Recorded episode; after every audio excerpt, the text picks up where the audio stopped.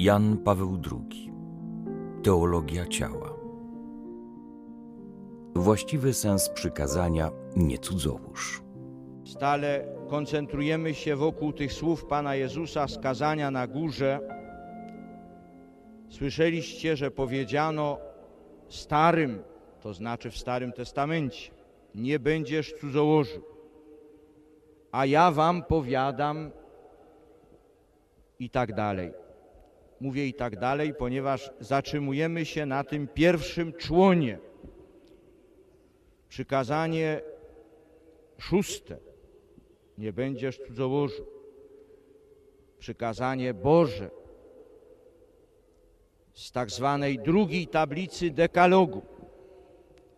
Chrystus nawiązuje do tego przykazania, które w tradycji ludu Bożego Starego Przymierza nie było przestrzegane, a przede wszystkim było źle interpretowane.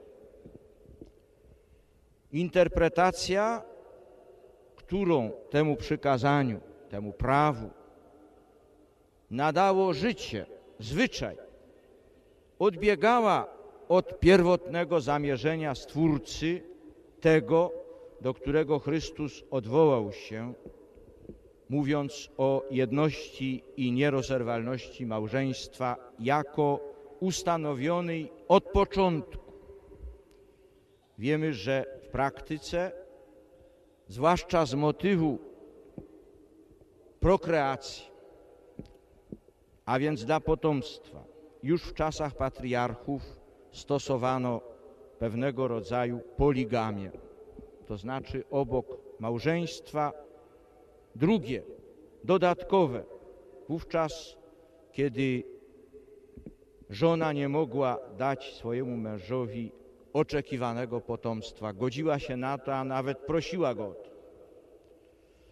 I ta tradycja trwała od czasów patriarchów, poprzez Mojżesza, poprzez okres królewski Wiadomo, że w praktyce najwięksi królowie Izraela byli poligamistami, zarówno Dawid, jak zwłaszcza Salom. Otóż Chrystus, kiedy odwołuje się do Starego Testamentu i do szóstego przykazania dekalogu, nie będziesz cudzołożył, chce pośrednio i bezpośrednio wykazać, że zachowanie tego przykazania nie może iść w parze z poligamią. To znaczy z taką interpretacją małżeństwa, wedle której z cudzołóstwem jest tylko zabranie żony prawnie przynależącej do określonego mężczyzny. Bez względu na to, czy jest to jedna, czy jedna z wielu żon. Chrystus wskazuje na to, że takie rozumienie małżeństwa to znaczy w praktyce rozumienie wielożeńskie małżeństwa, zaciemnia właściwie i uniemożliwia właściwy sens przykazania nie będziesz cudzołożył. To pokrótce treść dzisiejszego rozważania. Bardzo pokrótce. Oczywiście, że trzeba by tutaj było odwołać się do całego szeregu tekstów, zwłaszcza Starego Testamentu, zwłaszcza z ksiąg historycznych i prawnych Starego Testamentu, ażeby ukazać, w jaki sposób to odwołanie się Chrystusa do szóstego przykazania w kazaniu na górze było równocześnie sprzeciwem wobec interpretacji, jaką tradycja, zwłaszcza tradycja prawna, Starego Testamentu temu przykazaniu dekalogu nadała. Nie na darmo Chrystus, rozpoczynając kazanie na górze, mówił o tym, że sprawiedliwość wasza, to znaczy jego uczniów, ma obfitować bardziej aniżeli uczonych w zakonie i faryzeuszów.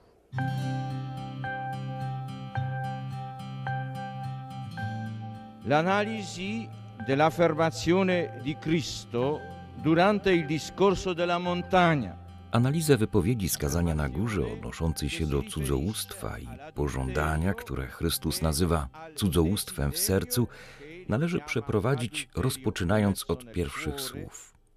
Chrystus mówi: Słyszeliście, że powiedziano nie cudzołóż.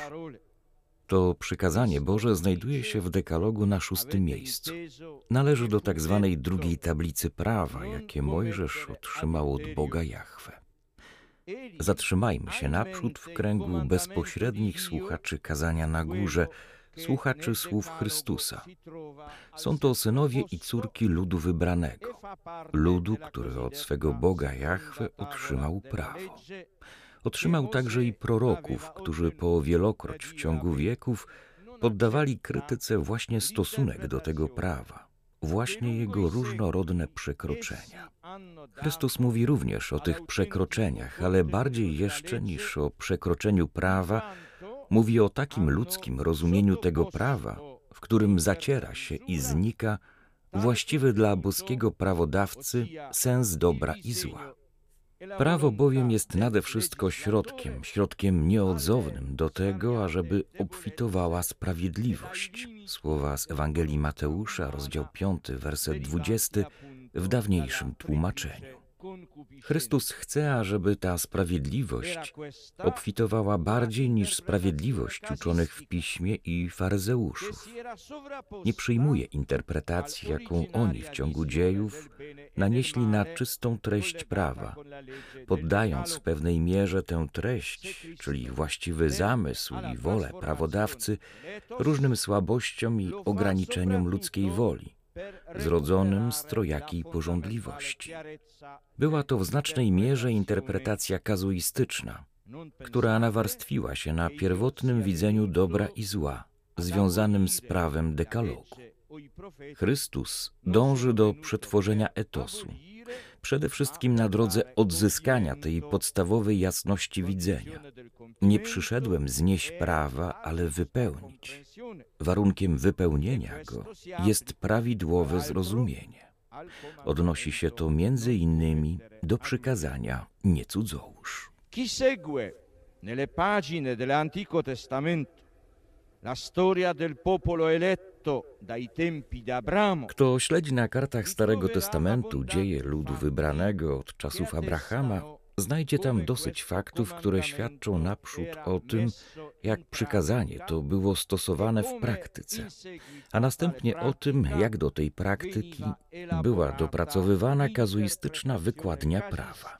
Przede wszystkim więc wiadomo, że dzieje Starego Przymierza ujawniają dążenie do systematycznego odstępstwa od monogami, co dla zrozumienia zakazu nie cudzołóż musiało posiadać podstawowe znaczenie. Samo odstępstwo od monogami było podyktowane, zwłaszcza w czasach patriarchów, pragnieniem potomstwa, licznego potomstwa. Pragnienie to było tak głębokie, prokreacja jako istotny cel małżeństwa była tak oczywista, że miłujące małżonki, w wypadku gdy nie mogły obdarzyć swoich mężów potomstwem, same prosiły swych miłujących je małżonków o to, ażeby mogły na swych kolanach przyjąć potomka, którego wyda na świat inna kobieta, na przykład służąca czy niewolnica. Tak było w wypadku Sary w stosunku do Abrahama, czy też Racheli w stosunku do Jakuba. Oba te opisy odzwierciedlają atmosferę moralną, w jakiej praktykowano dekalog. Wskazują przykładowo na to, w jaki sposób etos izraelski mógł być przygotowany na przyjęcie przykazania nie cudzołóż, jakie zastosowanie dla tego przykazania wynikało z najstarszej tradycji tego ludu. Autorytet patriarchów był wszak najwyższy wśród Izraela i posiadał charakter religijny. Wiązał się ściśle z przymierzem i z obietnicą. Il comandamento non commettere adulterio non cambiò questa tradizione. Przekazanie nie cudzołóż nie odmieniło tej tradycji.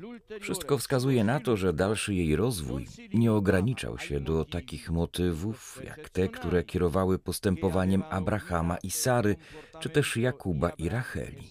Jeśli wziąć za przykład najwybitniejszych przedstawicieli Izraela po Mojżeszu, królów izraelskich, Dawida i Salomona, to opis ich życia wskazuje na ugruntowanie się faktycznego wielożeństwa i to niewątpliwie z motywów porządliwości. W dziejach Dawida, który również miał kilka żon, musiał uderzyć nie tylko sam fakt zabrania żony swemu podwładnemu, ale również wyraźna świadomość, że dopuścił się grzechu cudzołóstwa. Fakt ten, podobnie jak pokuta króla, opisany jest bardzo szczegółowo i sugestywnie. Za cudzołóstwo uchodzi zabranie żony cudzej, nie jest nim natomiast posiadanie obok jednej innych kobiet jako żon. Cała tradycja Starego Przymierza wskazuje na to, że do świadomości kolejnych pokoleń ludu wybranego, do jego etosu, nie dotarło wymaganie faktycznej monogami, jako istotnej i koniecznej implikacji przykazania nie cudzołóż. Su questo sfondo bisogna anche intendere Na tym tle trzeba też zrozumieć wszystkie wysiłki zmierzające do włączenia właściwej treści przykazania nie cudzołóż w ramy prawa stanowionego. Świadczą o tym te księgi Biblii, w których znajdujemy rozległy zapis całokształtu starotestamentalnego prawodawstwa. Jeśli wziąć pod uwagę literę tego prawodawstwa, to walczy ono bardzo stanowczo z cudzołóstwem, walczy w sposób bezwzględny, przy pomocy środków radykalnych, aż do kary śmierci włącznie. Czyni to jednak podtrzymując faktyczne wielożeństwo, owszem, legalizując je przynajmniej pośrednio w całej pełni. Tak więc cudzołóstwo jest zwalczane tylko w określonych granicach i tylko w obrębie określonych założeń, które składają się na istotny kształt etosu starotestamentowego. Rozumie się w nim przez cudzołóstwo przede wszystkim i chyba wyłącznie naruszenie prawa własności mężczyzny w stosunku do każdej kobiety, która jest jego prawną żoną. Nie rozumie się natomiast cudzołóstwa z punktu widzenia ustanowionej przez Twórcę monogami. Wiemy już, że Chrystus w tej właśnie sprawie odwołał się do początku.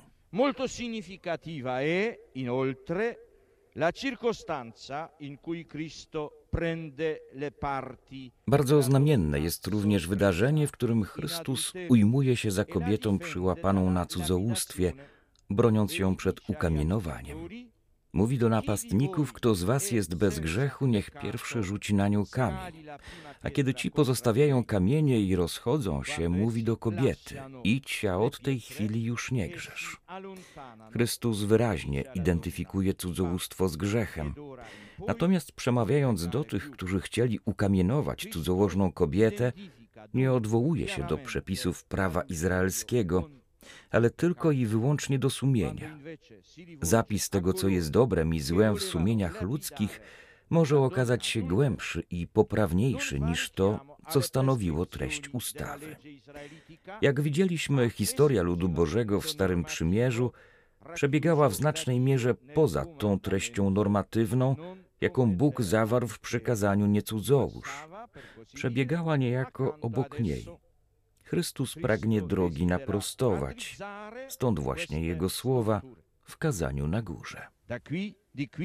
Le parole da lui pronunciate nel discorso della montagna.